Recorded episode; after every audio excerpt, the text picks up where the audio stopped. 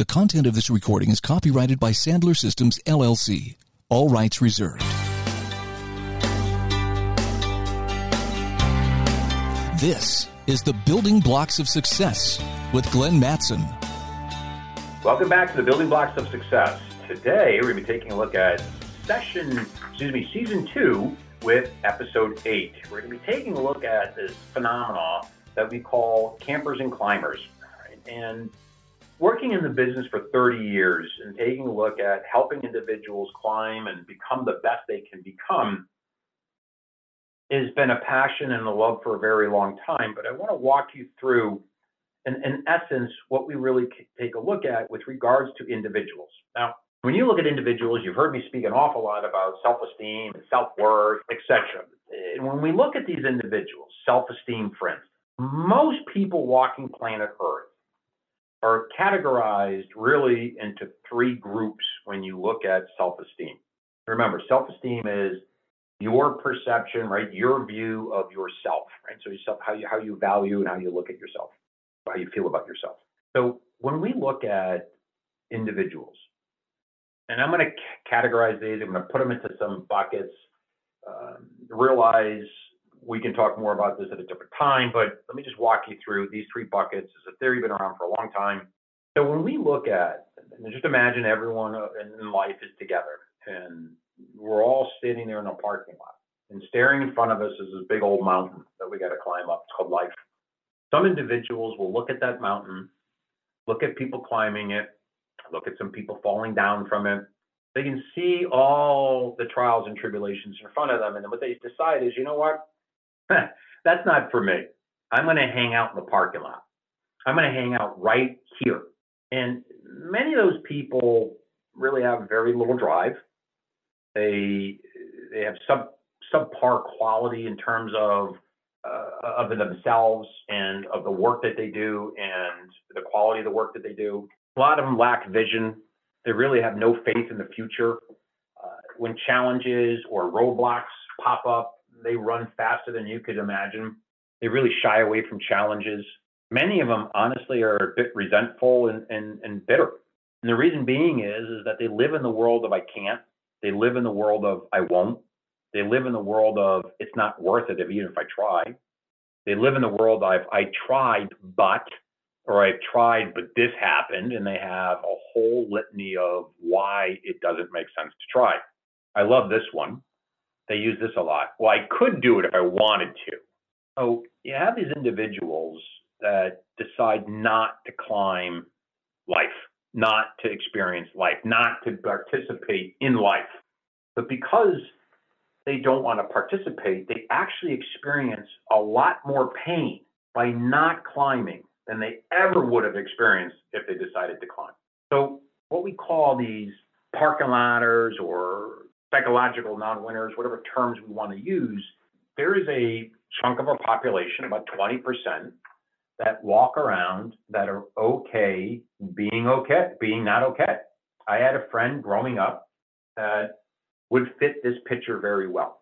And even in my other jobs, when I would hire him, it would take me about 30 days or so to get his mind straight, get his mind back into the into the right spot and then of course I'd have to fire him, and then I'd hire him back and fire him again. And but this individual, I talk to him probably every year or two years on his birthday. He's moved away to the west side of the, the state, uh, the uh, country, years and years and years and years ago.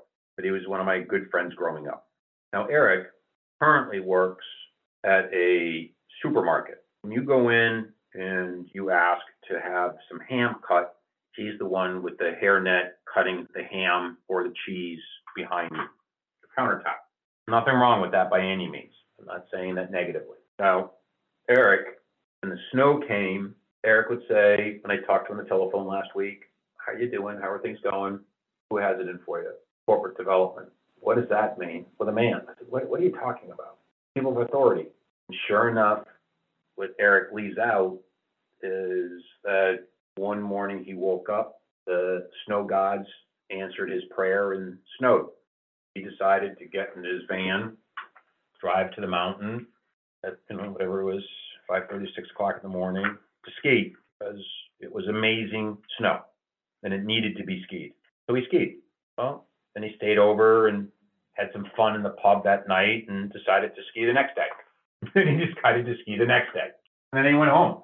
Now, what we don't realize is those three days that he decided to go skiing, he was actually supposed to be at work. He was supposed to be the one doing the, the meet. So he never called, never showed up. But if you ask Eric, dude, what were you thinking? Like what? The, the, the snow guys called me. I had to go skiing. I mean, I had to. It made no sense to him that he should be at work or he should at least call to let them know. So when he showed up after skiing for three days and he walks into work like nothing changed, nothing, they fired him. And if you ask Eric why, it has nothing to do with the fact that he wasn't there at all. To do with the fact that they had it in for him. So some of us have this desire not to climb.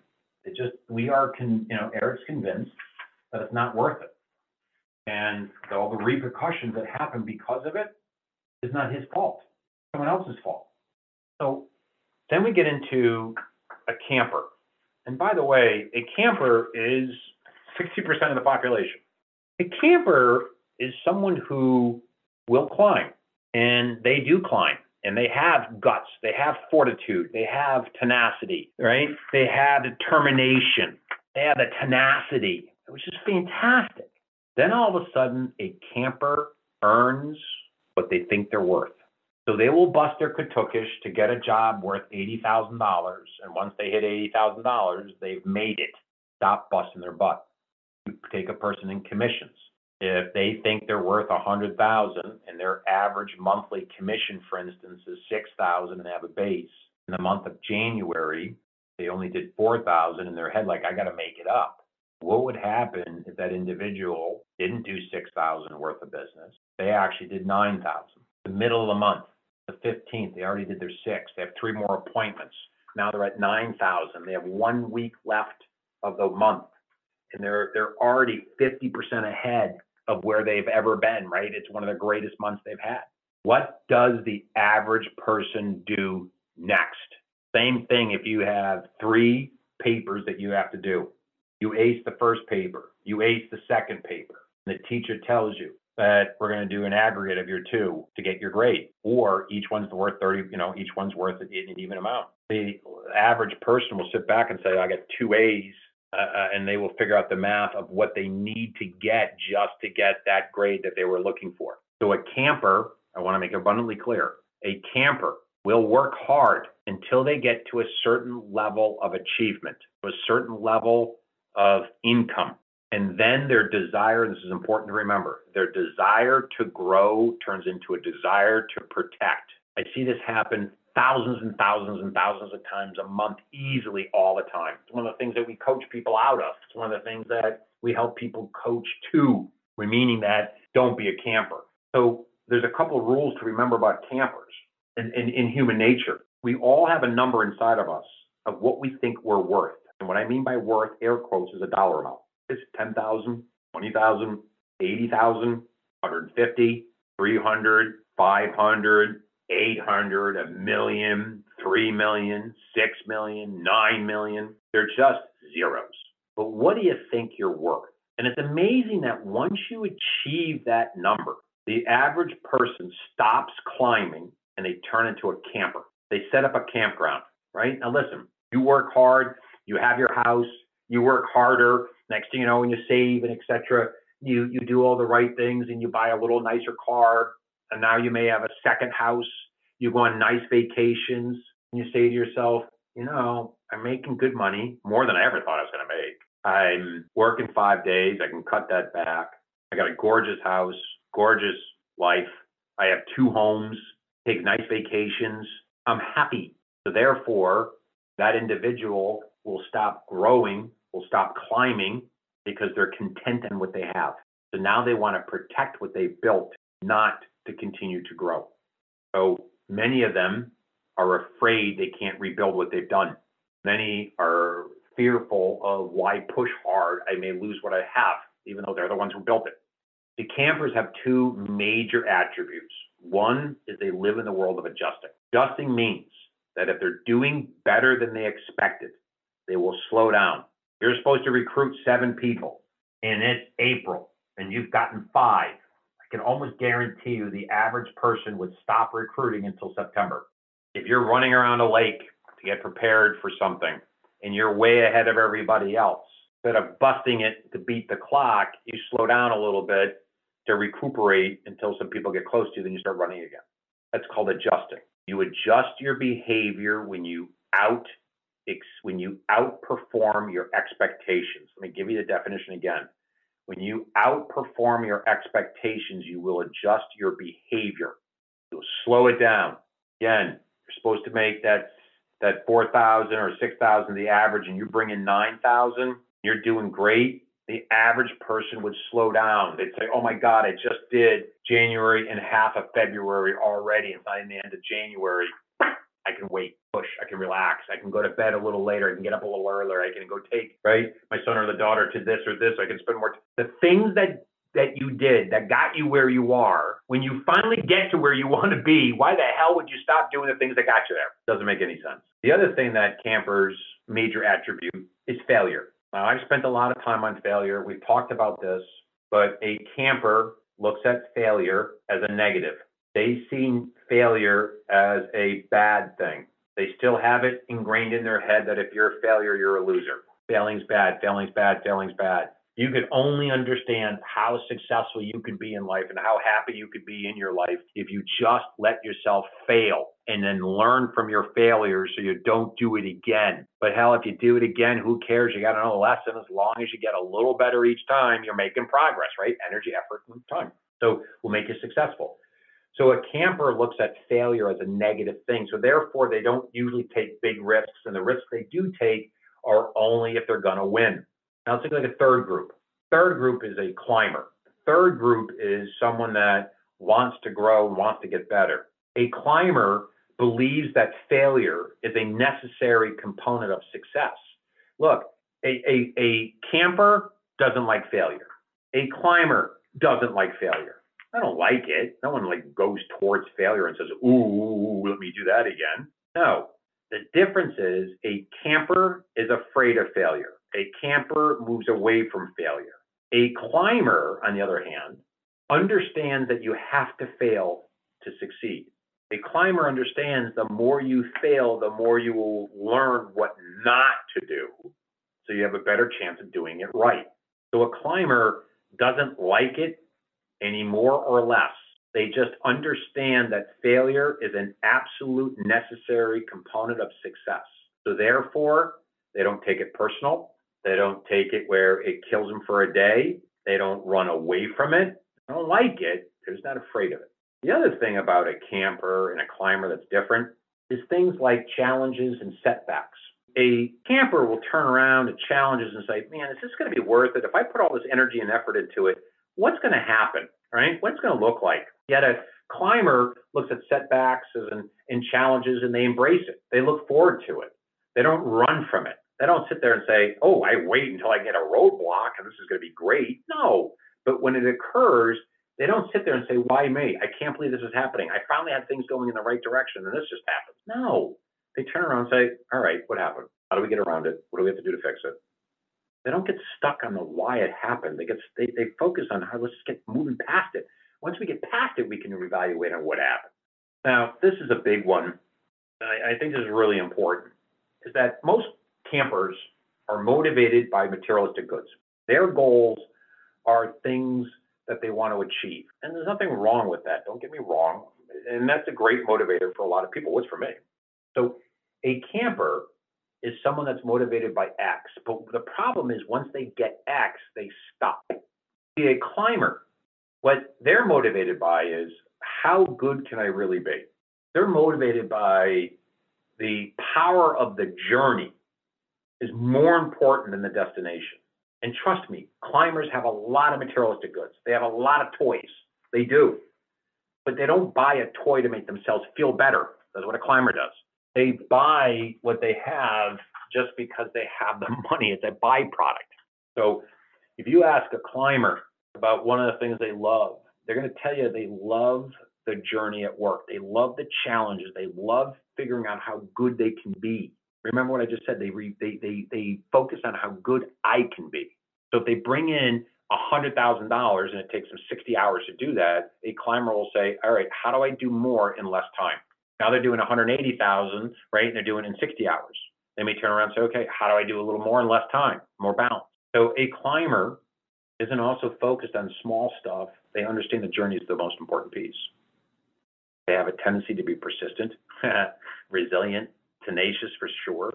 But here's another thing that I find that campers and climbers differentiate themselves. A climber will live in the world of why not? Why not me? Why can't I do that dollar amount? Why can't I do that dollar amount in less time? Why can't I talk to that person? Why can't they be my client? Why can't I have that car? Why not me? They break down the fence posts.